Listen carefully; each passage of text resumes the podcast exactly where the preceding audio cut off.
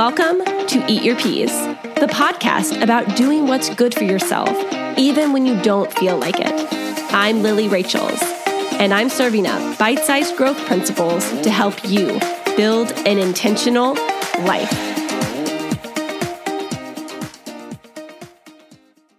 Welcome back to Eat Your Peas. Have you ever struggled with knowing whether your gut instinct is rooted in some inner wisdom or if it's rooted in past trauma. I do believe our true gut instincts that are rooted in wisdom are something that we should honor. There have been many times in my life where if I had trusted my gut, it would have saved me a lot of pain and suffering. However, when we've experienced trauma, when something has gone wrong in a past relationship, it can be easy to mistake that trauma voice for a gut instinct. So, what does trauma sound like? So, if something's coming up for you and it's rooted in a past trauma, it's going to remind you of something unresolved that happened in your past or something that you experienced that hurt you.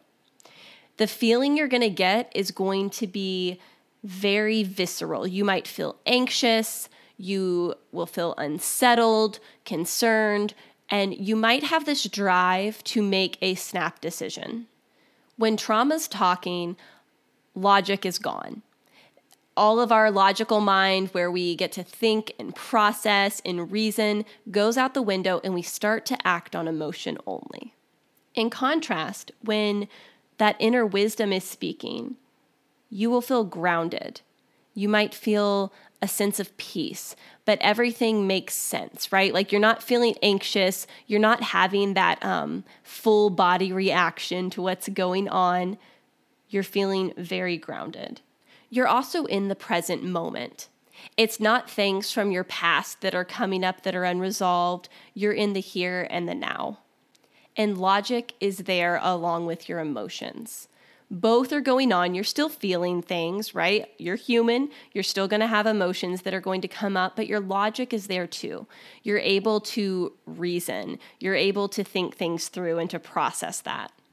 It's important that we learn to differentiate between these two um, kind of pulls at our gut instinct because, as the quote goes, you don't want to bleed on someone that didn't cut you.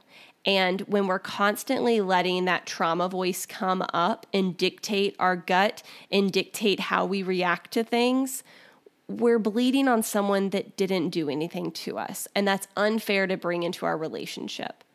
I completely believe that you should trust your gut. But remember, that inner wisdom is not going to leave you feeling like a panicked ball of stress.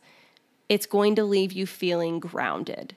You're going to have that feeling of knowing, and the logic is going to be there. It's not going to be based solely on your emotions and your fears, it's going to be based on the reality of the situation. Don't forget to eat your peas this week. And another note, I also have a blog where I put um, just some essays that I write. So if you're interested in that, it is www.lillyrachels.com. That's L I L L Y R A C H E L S dot com. Thanks for listening.